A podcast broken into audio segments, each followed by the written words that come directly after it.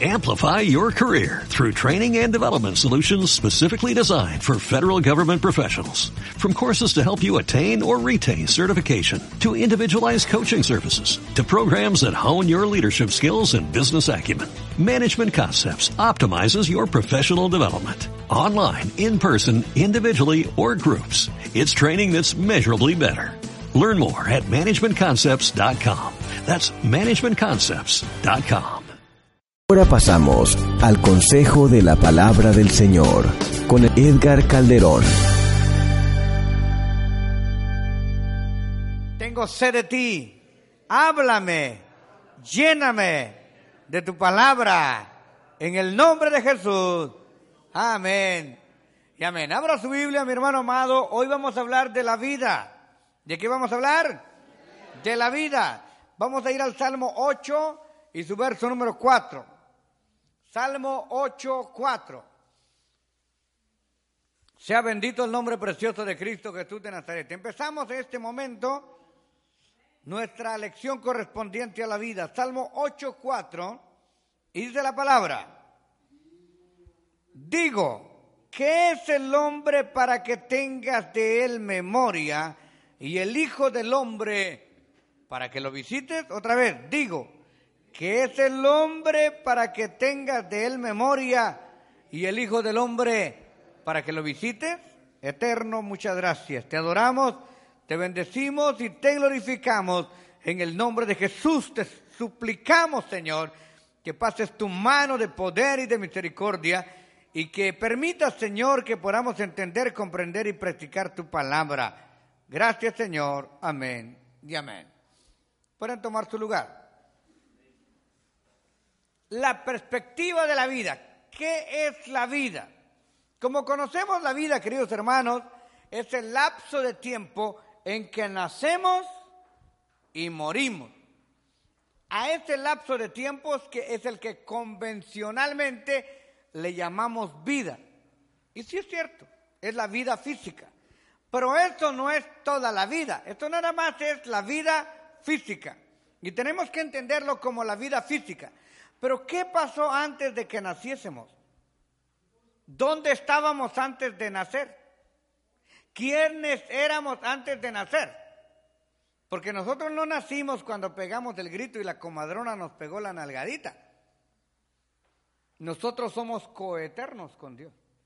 En ese momento estamos tomando cuerpo, pero nosotros ya existíamos millones de años antes de tomar cuerpo. Y luego cuando nosotros nos vamos, ¿a dónde vamos después de morir? Qué bueno fuera, como dicen algunas religiones por ahí, que muerto el perro y se acabó la rabia, ¿no? Que cuando dice que cuando uno se muere, se murió y que en el sepulcro no hay memoria. El apóstol Pablo dice esto, que si ahí termina todo, dijo el apóstol Pablo, comamos y bebamos que mañana moriremos. O sea, no habría razón de luchar. Si todo se termina ahí, ¿Para qué nos congregamos? ¿Para qué recibimos a Cristo? ¿Para qué nos portamos bien? ¿Para qué? Si sencillamente se acaba todo cuando uno se muere, entonces el suicidio sería aplaudible. Cualquiera se pega un tiro, se muere y se acabó el problema. Pero no, la Biblia no dice que ahí se acaba la vida. Entonces fíjese bien los extremos. Si la vida física empieza cuando uno nace y cuando uno se muere, ahora vamos a ver los colaterales. Primero, que éramos antes de nacer? ¿Y dónde estábamos? Y luego, cuando nos muramos, ¿a dónde vamos? ¿A dónde vamos a parar? Esa es la pregunta. Porque si todo terminara en la muerte, hermano, no habría razón de buscar a Dios y no habría razón ni de portarnos bien ni de nada, porque al morir se acaba todo. Por eso la gente se quita la vida. Porque la gente piensa que muriéndose se acabó. Pero mire lo que dice la palabra del Señor. Un día de estos usted se despierta y pregunta, ¿quién soy? ¿Dónde estoy? ¿De dónde vine? ¿Para dónde voy? ¿Qué será de mí después de morir? Esas son preguntas que nos hemos hecho todos, o al menos pienso que todas aquellas personas que más o menos somos normales. Porque las demás personas, eh, eh, por ejemplo, el animalito que obra por instinto no sabe ni dónde viene ni para dónde va. Pero en realidad no tiene mayor problema porque el animalito no tiene alma. Entonces cuando el, animalito se muere de su cuerpo, ahí terminó todo. Pero nosotros no somos animales. Nosotros, de acuerdo a Génesis 1.26, Dios dijo, hagamos al hombre a nuestra imagen y semejanza. Y señoree sobre todo lo que hay. Entonces nosotros somos imagen de Dios.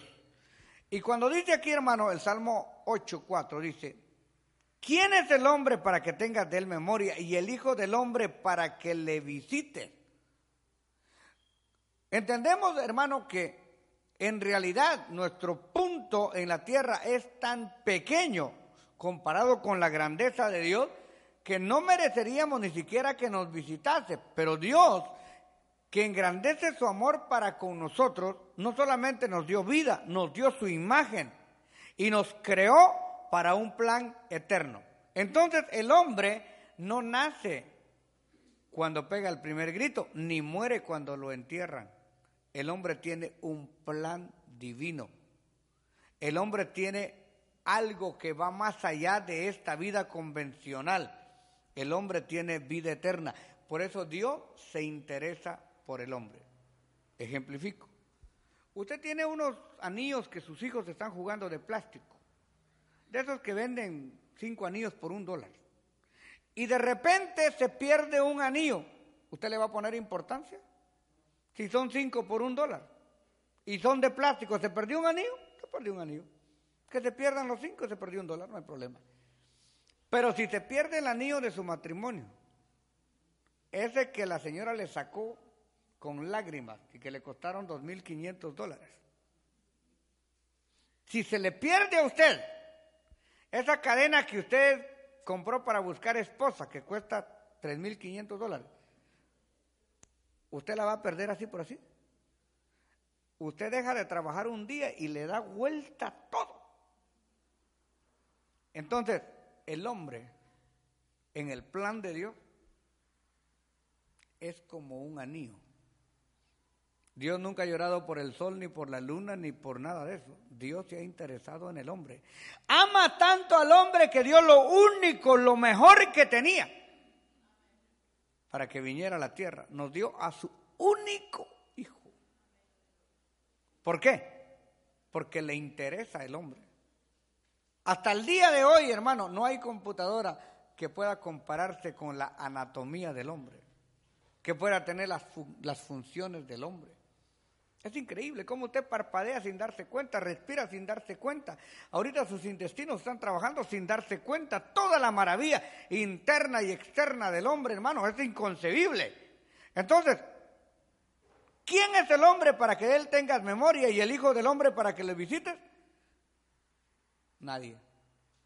Solamente el amor que Dios nos tiene. Pero nos ama de tal manera que nos ha dado un plan que definitivamente nosotros no podemos entender a cabalidad cuál es el plan del Señor. Pero sí podemos entender que nosotros ya existíamos en la misma existencia de Dios. El salmista dice, mi embrión vieron tus ojos antes que yo fuese concebido en el vientre de mi madre. O sea, Dios ya sabía quién era usted cómo le iban a poner, con quién se iba a casar, dónde iba a vivir. O sea, usted no es un fruto de la casualidad, que por ahí no se cuidó su papá y su mamá y nació usted. No, no, no, no, no. Dios tenía un plan, Dios tiene, nada pasa por una casualidad. Entonces, mi embrión vieron tus ojos. Antes que yo fuese concebido, me escogiste y me diste como predicador a las naciones.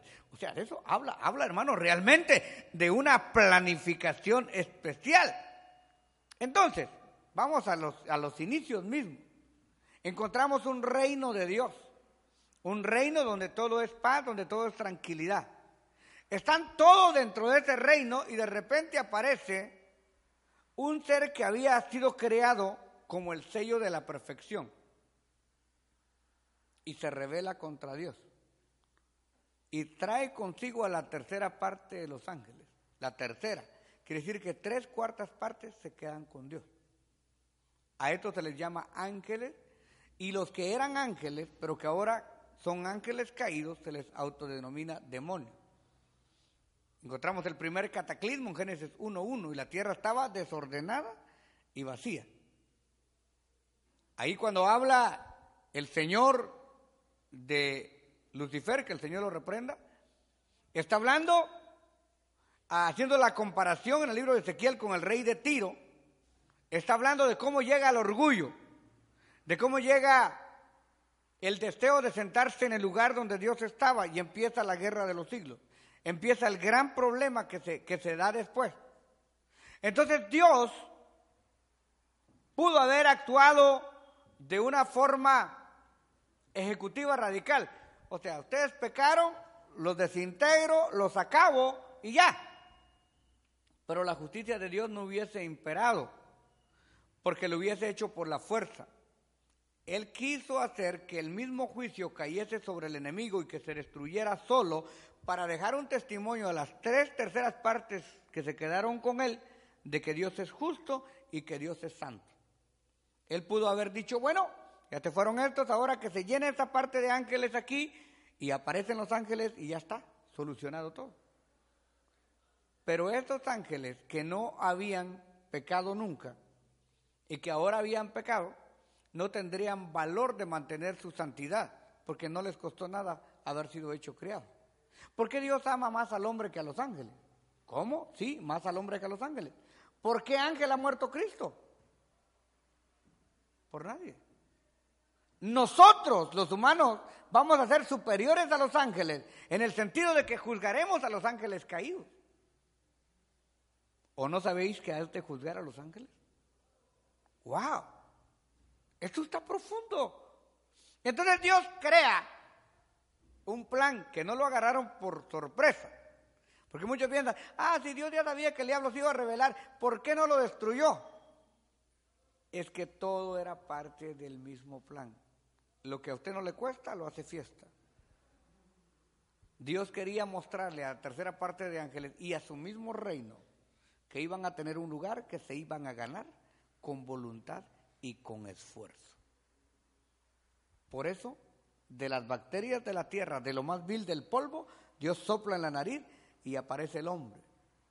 Acto seguido aparece la señora, viene la, la sociedad humana, de lo más bajo, de lo más vil, a tomar lugares de preponderancia voluntariamente. Dígame usted, ¿cuándo el Señor lo ha despertado a usted a las 5 de la mañana, lo ha agarrado del cuello y lo ha traído a rastras a la iglesia? Nunca. Si usted quiere tomar de una cerveza, se la puede tomar, Dios no se la va a prohibir. El, el problema es usted, no es Dios. Si usted quiere perder su vida, usted tiene todo el derecho de perder su vida. Dios no lo va a limitar. Usted puede hacer lo que quiera, pero usted va a pagar la consecuencia de lo que hace. ¿Por qué? Porque Dios nos dio a nosotros autonomía para que nosotros escojamos el bien y la vida. Entonces Dios dijo, ok, el hombre es lo más pequeño que hay, pero lo voy a engrandecer si él quiere ser engrandecido. Dios le pone a usted la comida, pero no le abre la boca y le mete la comida a la fuerza, sino que lo invita. Y todos los que llegan al reino de los cielos a sustituir este lugar que quedó vacío, no van a llegar allá porque los agarraron del cuello, los metieron en algo y los aventaron, sino que van a llegar allá porque ellos decidieron, porque decidimos decirle no al adversario, decirle sí a Dios y porque decidimos corresponder a ese sacrificio. Un millonario puede agarrar a una mujer cualquiera y la puede comprar y la puede llegar a vivir con él. Imagínese usted a cualquier jovencita que venga un millonario que tiene, qué sé yo, 25, 30 millones y le digo, ¿sabes qué? Tu familia, tú y tu descendencia no va a pasar pena. ¿Te casas conmigo? El millonario puede tener 80 años y la muchachita puede tener 16. Para como tiene tantos millones, la muchacha se va y se casa. Pero lo va a llegar a querer. Va a comprar una mujer, pero no va a comprar el amor de la mujer. Eso no se compra. En cambio, un muchacho pobre con otra pobre no tiene nada que ofrecerle, ni el petate. Pero los dos se quieren. Y la muchacha está dispuesta a morir por él. Y la gente le dice, no te cases con él. No, yo mi caso. Y me caso. ¿Por qué? Por amor. Entonces Dios quiere que nosotros le sirvamos a Él por amor. Y por eso nosotros le amamos a Él. ¿Por qué? Porque Él nos amó primero. Él nos conquistó. Y nosotros le amamos a Él. Entonces, los nuevos ángeles que van a entrar a cubrir la eternidad somos nosotros los que batallamos. ¿Cómo nos van a quedar ganas de pecar? ¿Cómo nos van a dar ganas de, de rebelarnos? Si somos testigos de las consecuencias caóticas de esa rebeldía. Alguien te pregunta ahora, ¿por qué Dios no viene e inmediatamente soluciona el problema de la violencia, los secuestros, las violaciones y todo eso? No, es que el Señor, este es un proceso que se está dando y tiene que tener un cumplimiento profético de todo lo que está escrito, porque esta vida no es la vida. La verdadera vida suya no es cuando usted nace y cuando usted muere. Esto sería, hermano, un, un caos.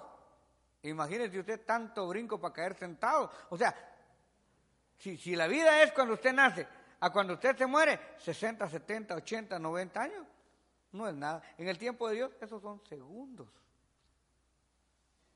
Si usted se acuerda, hace unos añitos usted estaba jugando una pelota de trapo con un trompo. Y ahora usted se mira en el espejo y dice, y ese viejo soy yo. Pues qué rápido, ¿no es cierto? ¿Se acuerdan ustedes, hermanitas? Hace unos estaba jugando con una muñeca. Y ahora uno se mira. Y así, así caen los 40, los 50, los 60, los 70.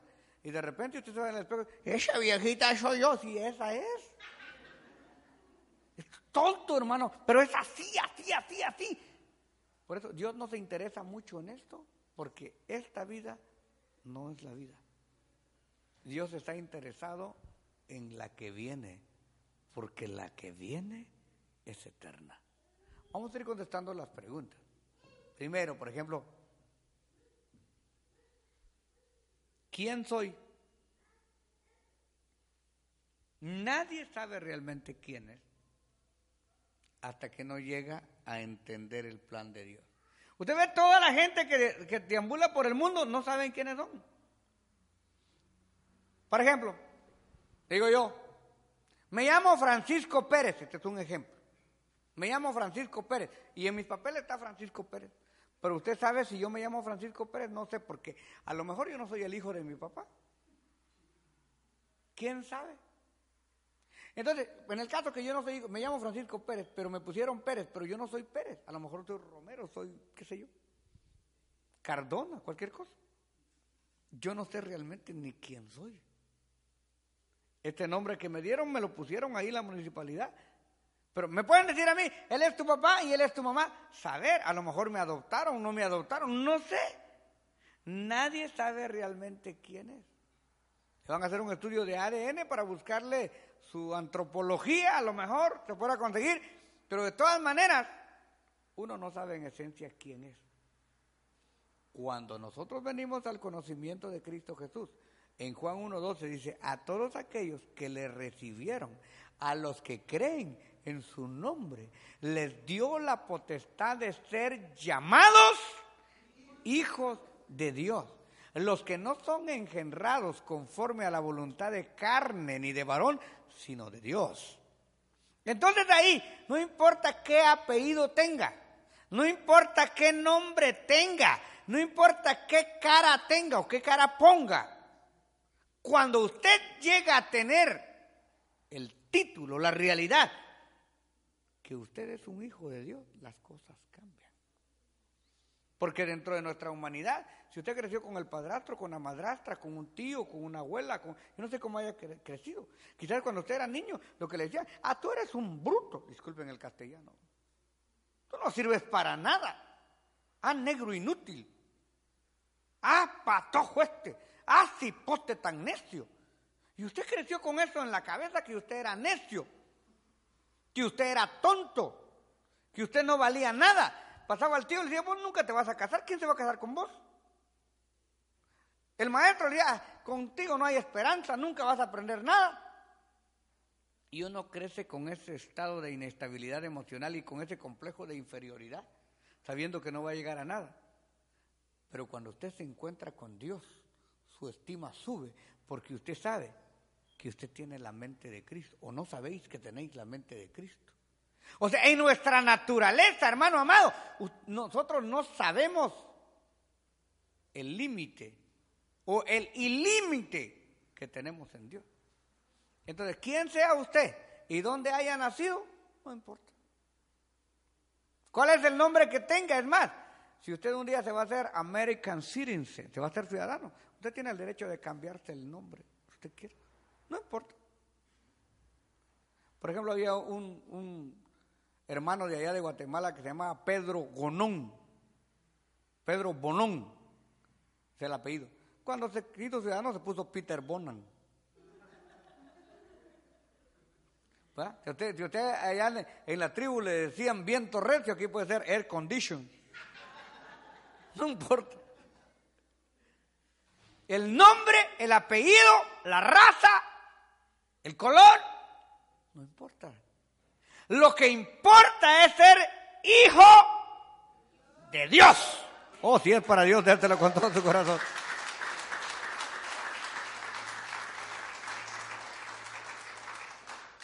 Tampoco importa cuándo es que usted vino a los caminos de Dios.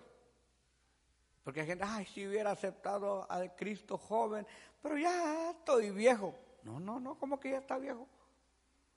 Si usted aceptó a Cristo joven, si lo aceptó de niño lo aceptó de grande, ese día que usted aceptó a Cristo, ese día que usted nació de nuevo, ese día es el primer día del resto de su vida y de ahí en adelante usted tiene que ponerle ganas porque de ahí en adelante usted tiene que abrir sus manos porque la bendición empezó para usted si usted empieza a vivir y a servir en el Espíritu.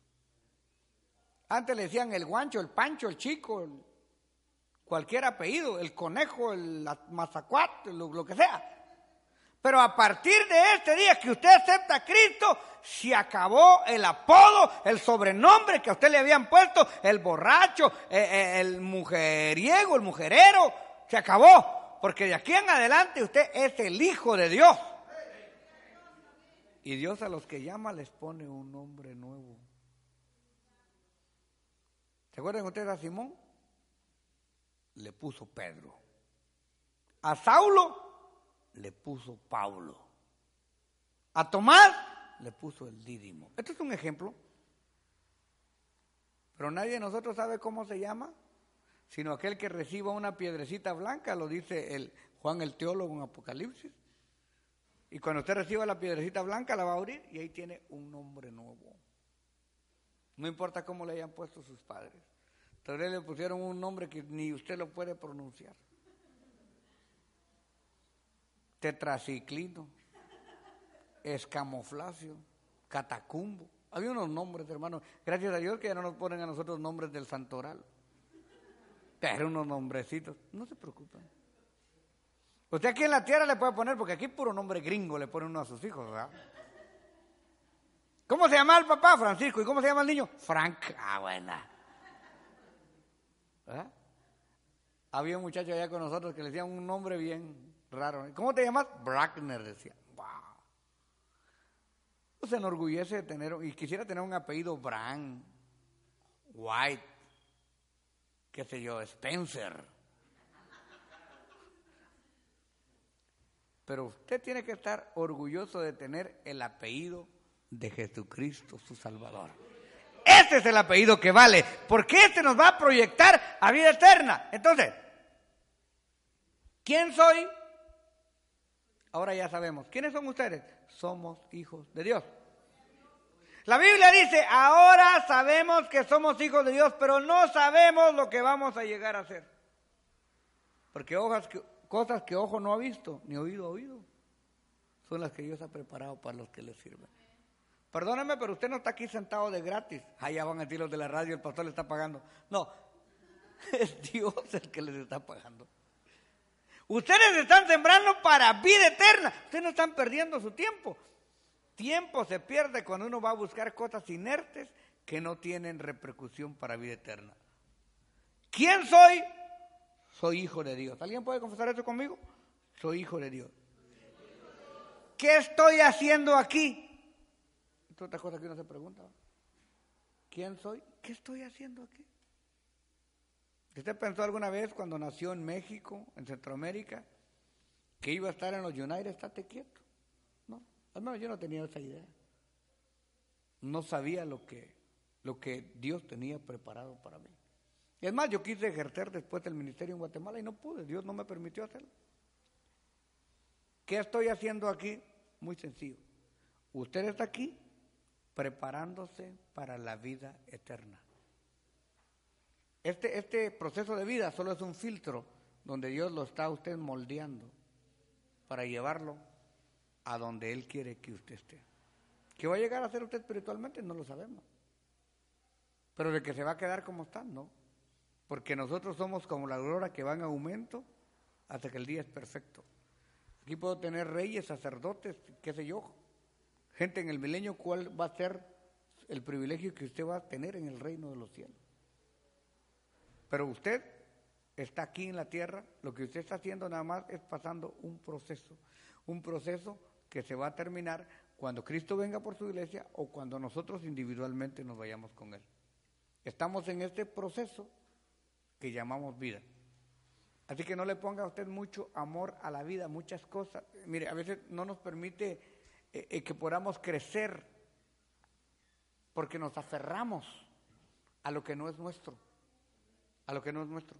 Fíjese, hermano amado, que, que eh, quizás es cuestión de cultura, ¿verdad? Pero yo me acuerdo que cuando éramos pequeños yo tenía un tío que le decía a sus, a sus, a sus hijos, miren, hijos, si tierra como yo, tierra comen ustedes, pero juntos aquí nos quedamos. Pero empezaron los hijos de mi papá a salir. Y cuando vieron nosotros que nosotros salimos y ya regresaban con carro y con buen trabajo y todo, como que ya no les gustó comer tierra. No, pues yo creo que sí se puede salir, ¿verdad? Se puede buscar mejores horizontes, ¿no es cierto? Si usted estuviera casado con su pueblo, ¿dónde estuviera? Ahí en su pueblo. Así hacemos nosotros. Venimos, compramos nuestro primer carro. ¡Ay, nuestro primer carro! Lo lavamos, lo sopleteamos. Lo... Y ese ingrato carro ya no camina, es un verdadero gasto. Gastamos 500, 700, 800 dólares en mecánico. Pero no vendemos el carro. Con lo que estamos pagando mecánico podríamos pagar un carro nuevo. Pero no, no, no. Es que este es mi primer carro. Y que esta es la herencia de mis hijos. Y ahí estamos invirtiendo en un carro viejo que ya debería estar yonqueado. No podemos crecer por estar atados al pasado. Hermanos amados, compramos una casa Ah, y esta es mi casa y sembramos el árbol y todo. Y no, y no vendemos esa casa nunca y hacemos un monumento en esa casa.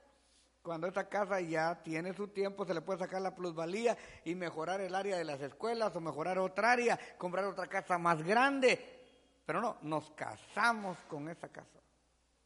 Hasta con los zapatos viejos, hermano. Ya tenemos otros tres, cuatro pares de zapatos nuevos, pero los viejos ahí están y no los tiramos porque esos son los de cómodos, los cómodos. Tenemos que romper esa comodidad para poder avanzar hacia el futuro. Las cosas de la vida son para usarlas y trascender y seguir. Se compró un carro que bueno, nos sirvió, vendámoslo a buen tiempo.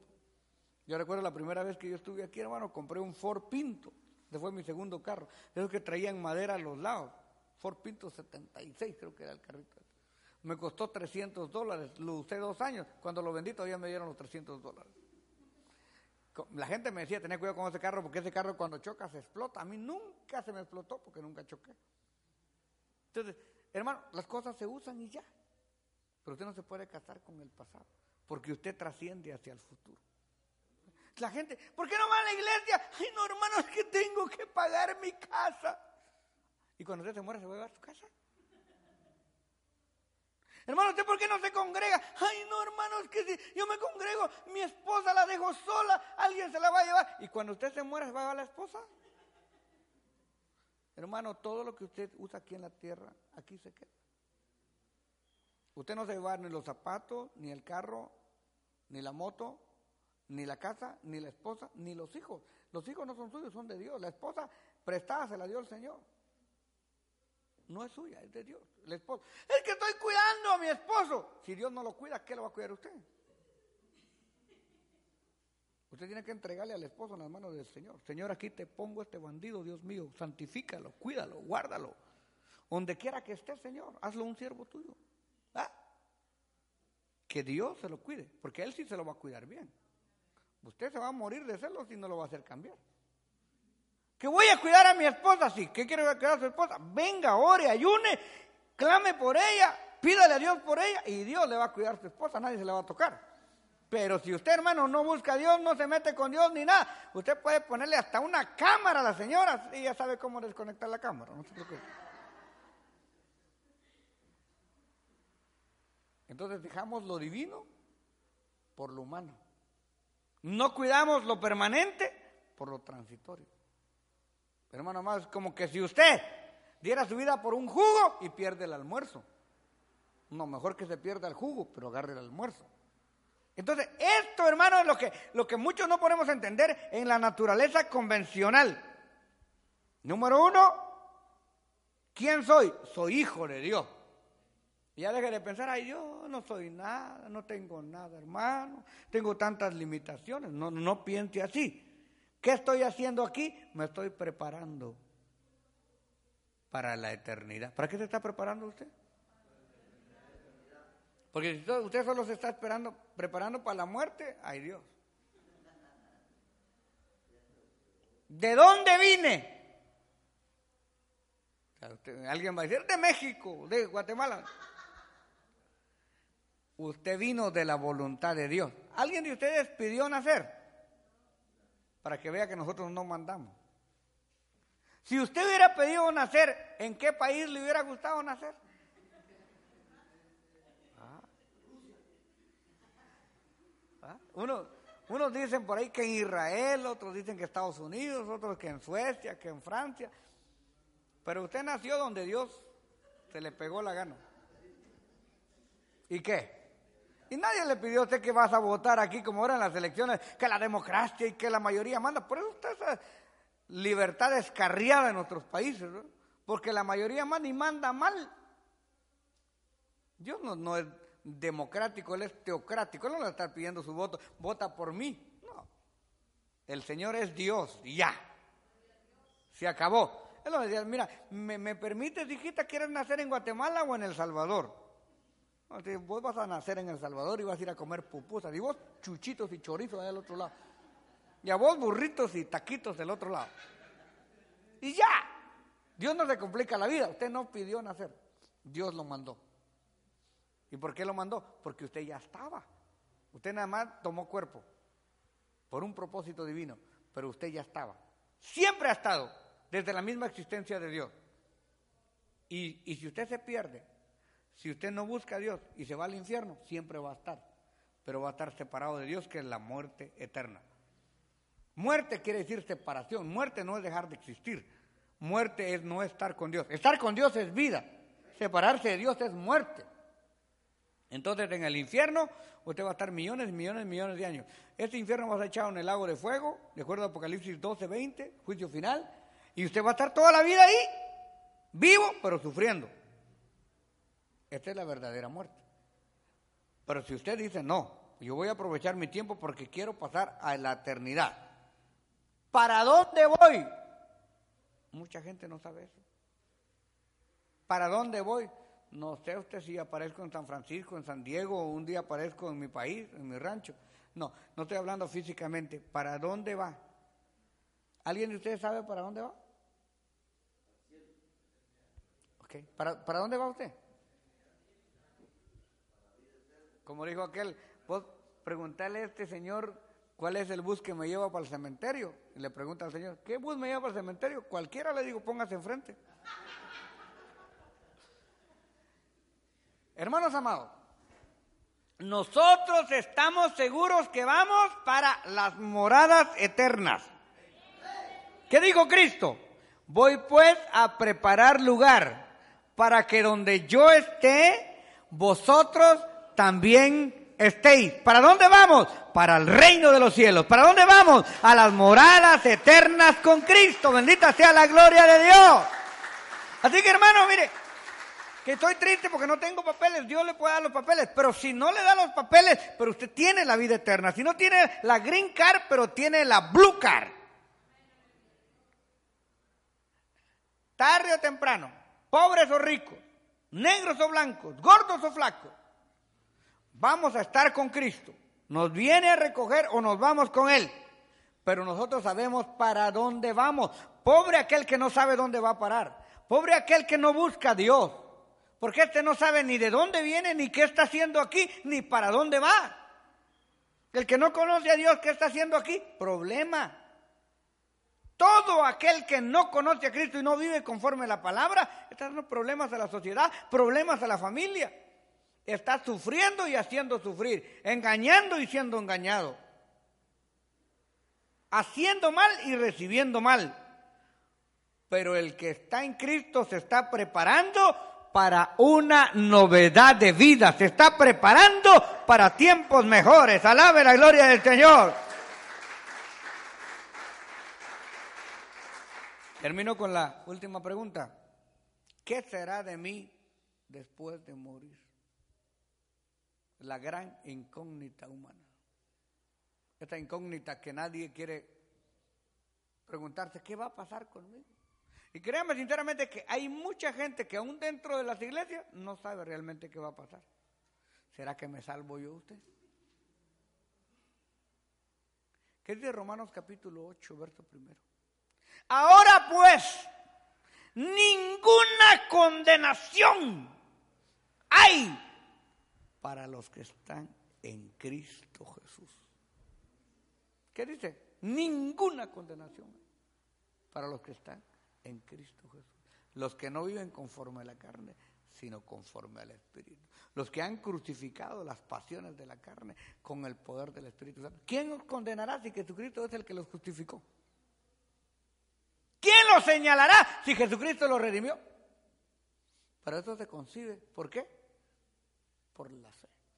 Usted no va a ser salvo por las obras buenas suyas, porque todas las obras suyas y las mías son como trapos de inmundicia. Nosotros somos salvos por la fe. Y esto no es de nosotros, es un don de Dios. Esta es la gracia divina. Por esto nosotros disfrutamos la gracia y servimos por gracia. Nosotros no venimos a ayunar aquí porque el pastor dice, sino porque nosotros sentimos en la gracia bendecir el nombre del Señor.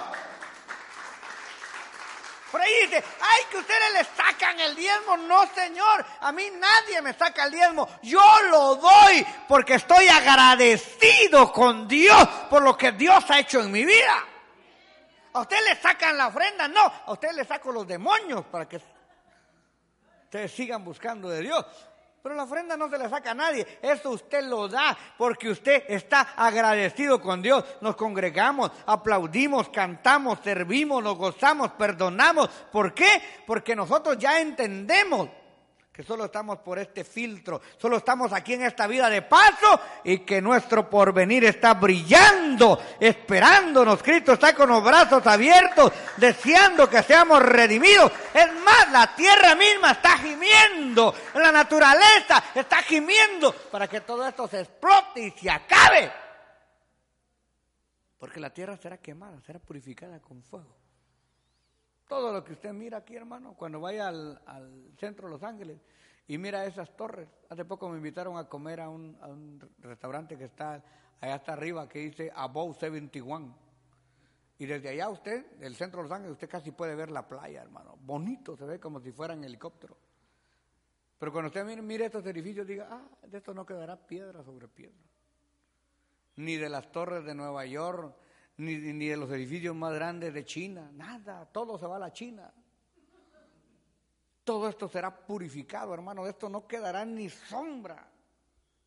Lo único que se va de esta tierra y lo único seguro que nos vamos a llevar es el alma, es el alma, es el alma, es el alma. Por eso usted no se ponga a ver en las cosas temporales. Hermano, yo no voy a la iglesia porque es que yo vi un hermano que cometió un pecado. ¿Y hasta qué le importa? Ay, hermano, es que el pastor. Y el pastor le dijo a usted que le daba salvación o vida eterna. Es que la pastora, la, pastora fue crucificada por usted. Usted oiga lo que oiga, mire lo que mire. Usted ponga sus ojos en el autor y consumador de la fe. Usted siga buscando que usted lleva su propia carga y su propia alma. Y lo único que va a sacar de esa tierra es su alma. Y se salva. Pues para la gente que no tiene a Cristo están, ay, ¿cuándo me voy a morir? Ay, si me muero, ¿y qué va a pasar? No, el que está seguro en Cristo Jesús, hermano, a la muerte le hace los mandados. Dice que mi papá, desde que tenía como 75 años, se fue a acostar a una funeraria, se midió su caja, quedara bien, agarró su traje y fue a hacer su, su bóveda y dijo, estoy listo para partir con Cristo. Se murió una vecina, le prestaron la caja. Viejito vivo, 80. Se murió otro, le, como cinco o seis veces prestó la caja. Por último, se murió el pastor de la iglesia, le prestó la caja y le dio la, la bóveda. Él estaba preparado. El día que se murió ni tenía caja ni tenía bóveda. Contento el viejito. Mi mamá lo mismo. Digo, un día de estos viene Cristo a traerme, quiero que me pongan esta mortaja blanca, quiero que me vistan así, todo y dejó su ropita, sus zapatitos, su caja la metió al tapanco, como unos 10 años antes de morir ya tenía su caja ahí. Y quiero que me entierren así, así, así, y que no estén llorando. Y digo, y esto me lo echan también a la caja. ¡Wow! Tranquilo. Y cada vez que nos despedíamos me decía, mi hijo, si ya no me vuelves a ver, portate bien, se le fiel a Dios y allá te estoy esperando. Tranquilo. Para nosotros, hermanos, los que estamos en Cristo, nosotros sabemos a dónde vamos. No, no le tenemos miedo a la muerte ni nos estamos encomendando. Hace poco, hermano, estaba yo en un, en un edificio de, de, Renapa, allá en Guatemala, cuando un temblor, aquel terremoto de San Marcos, que yo estaba allá. Y viérate cómo la gente corría como cucarachas fumigadas, hermano. Porque cuando hay un terremoto, y cualquiera se acuerda de Dios, ¿no es cierto? Entonces yo lo primero que hice, como el edificio, este, las paredes casi se ven de vidrio, ¿no? Y esos vidrios cuando se rajan, uno no sabe qué puede pasar. Entonces lo primero, vi una columna, me acerqué y le dije, Padre amantísimo, si este es el momento, Señor, porque uno primero tiene que amarrar su chucha, ¿no? Pues antes de salvar a otro me salvo yo, ¿no es cierto? Me acerqué a la columna y le dije, Señor, si en algo te he fallado, Padre, te pido perdón en el nombre precioso de Cristo, me reconcilio con el Padre, con el Hijo y el Espíritu Santo. Amén. Ahora sí. Y cuando yo terminé de orar, como trataron de salir y no pudieron, se cayó el primero, le cayó otro encima, le cayó, y había una cercha, hermano, como que estaban vendiendo pupusas ahí tiradas. Y casi nadie pudo salir. Entonces ya me paré y le dije, señores, no se preocupen. En primer lugar, el temblor ya pasó. En segundo, ahí acostados uno sobre otro, como que no están haciendo nada. Así que empiezan a levantarse, gracias a Dios no pasó nada. Algunos vidrios se rompieron, pero no hay nada de eso. Véngase, véngase. Y empecé a jalar a la gente, levanté el primero, empezaron a levantarse otros, me empezaron a ayudar, abran brecha. Y ahora pónganme atención, por favor. En cualquier momento puede haber otra réplica. Tengan cuidado. Vamos a salir, pero vean los tendidos eh, eléctricos que no le va a caer un poste encima. Pero lo más importante, si ustedes conocen a Cristo, ¿cuántos de ustedes conocen a Cristo? Hay muchos que acordaron que eran evangélicos. ¡Y amén, amén, amén! Ah, ok. Y usted no conoce a Cristo, pues acepte, Señor, acepte, Señora, porque en cualquier momento usted se puede morir. Busquemos a Dios. Pero el que tiene a Cristo en su corazón, hermano, no tiene por qué tener miedo. Otra vez estaba yo predicando en una iglesia aquí por la, por la Melrose y la Vermont, cuando de repente pasaron valiendo la iglesia. Y cuando vengo a sentir, todos estaban en el suelo. Ni modo que me tirara, yo era el que estaba predicando. Yo solo me quedé, gloria a Dios, gloria a Dios. Y vi que no había pasado nada. Gloria a Dios, hermanos. Ya pueden levantarse.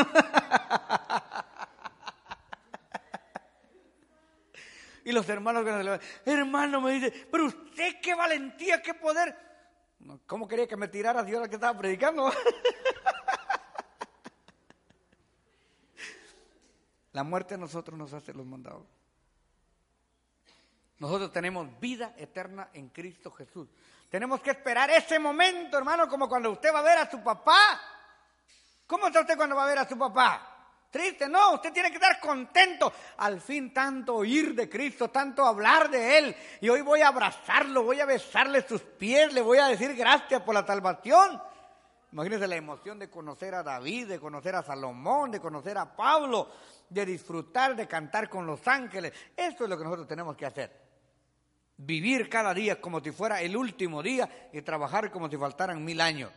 Dar lo mejor de nosotros para los demás, porque solamente nos estamos preparando para la vida eterna. No nos amarremos con las cosas terrenales. Quiero que me entienda. No quiere decir que usted va a renunciar a su trabajo, no, siga trabajando, pero no le dé la importancia al 100% a su trabajo, ni la importancia al 100% a sus menesteres. Estas son cosas necesarias. Tenemos que comer, sí, tenemos que dormir, sí, tenemos que vestir, sí. Necesitamos un carro, claro, necesitamos una casa, sí. Pero eso no es lo más importante. Lo más importante es nuestra alma. Lo más importante es la comunión con Dios. Lo más importante es disfrutar la vida. Ahora que todavía tiene a su esposa joven, agárrela, plántale un beso, llévela a comer, disfrútela, disfrute su esposo, disfrute su familia. No que usted que ahora que tiene su esposa jovencita y bonita solo para pelear le sirve. Y, ya, y de todas maneras ya viejitos van a terminar juntos, mejor llévense bien desde ahora. Desde ahorita empiecen a llevar. Que el que está solo, ay, oh, quisiera una mujer, pues pídale a Dios su mujer, pero mientras está solo, disfrute su soltería. Si nadie le regala, regálese usted mismo. Si nadie le invita, invítese usted mismo.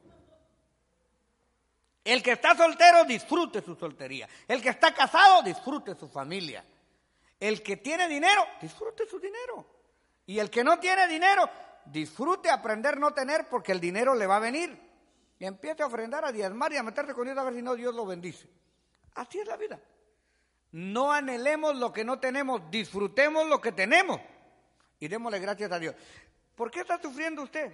¿Por qué usted sufre? ¿Por qué su esposa no se compone? ¿Por qué su esposo no se compone? Es porque usted tiene un plan en el reino de Dios. Dios por algo y para algo le está preparando. Las cosas no pasan por casualidad. Dios tiene algo que quiere fortalecer en su vida espiritual.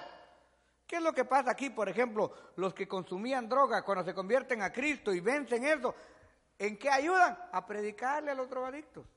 Los que tomaban, ¿en qué nos ayudan? A predicarle a los borrachitos.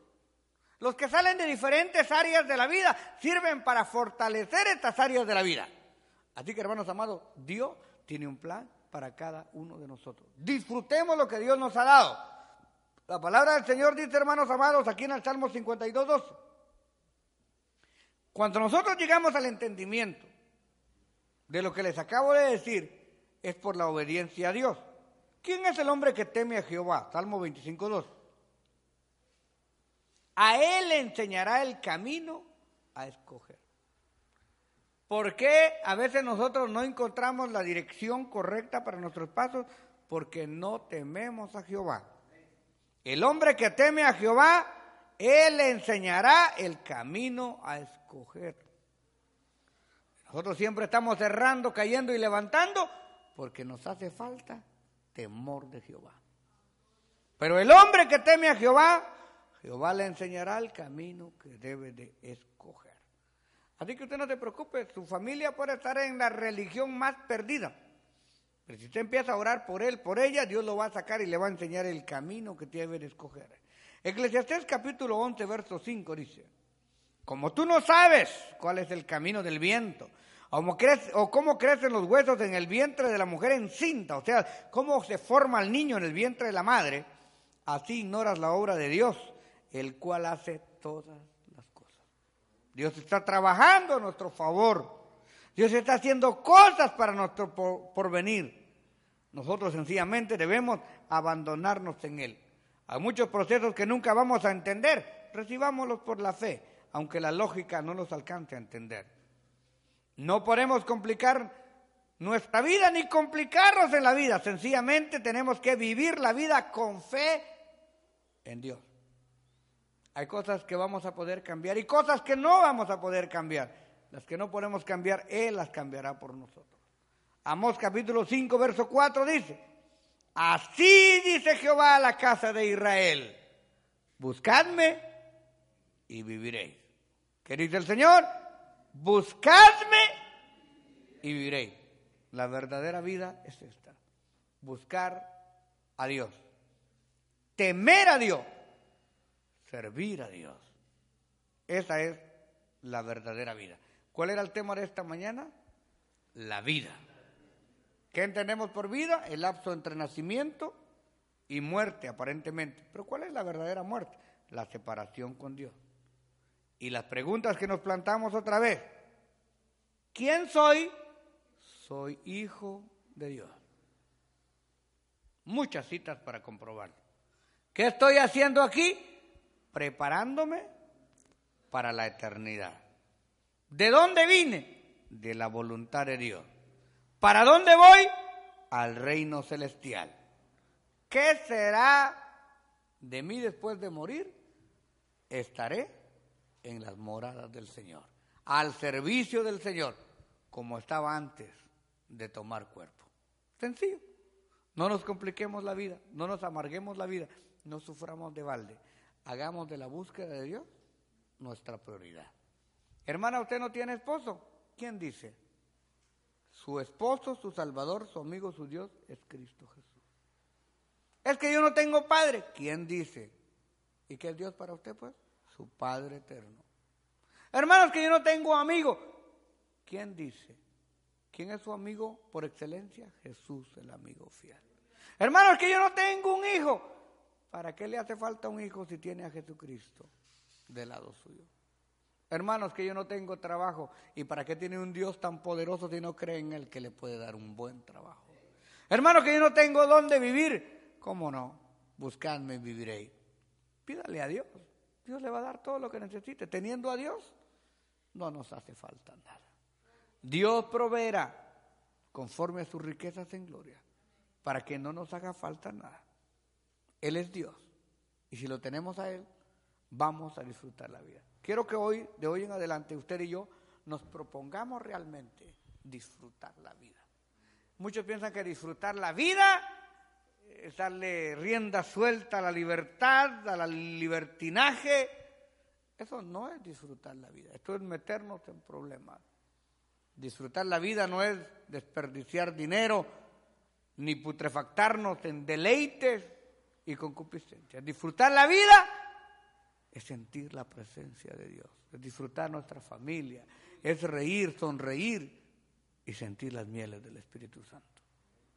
Cada día que usted se pierde la oportunidad de no estar en el culto, no está disfrutando su vida espiritual, ni está alimentando su espíritu. Lo más importante es alimentar el espíritu y Dios, Dios va a satisfacer los deseos y las necesidades de esta vida. Vamos a estar de pie por un momento.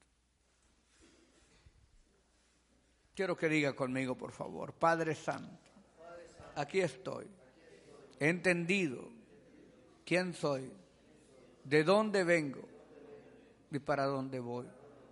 Te ruego, Señor, que los días que me permitas en la tierra, yo los pueda disfrutar en tu presencia.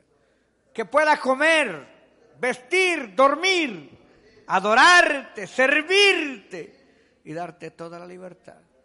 Ya que mis días son cortos aquí, ayúdame a vivir por siempre, por toda la eternidad, a tu lado.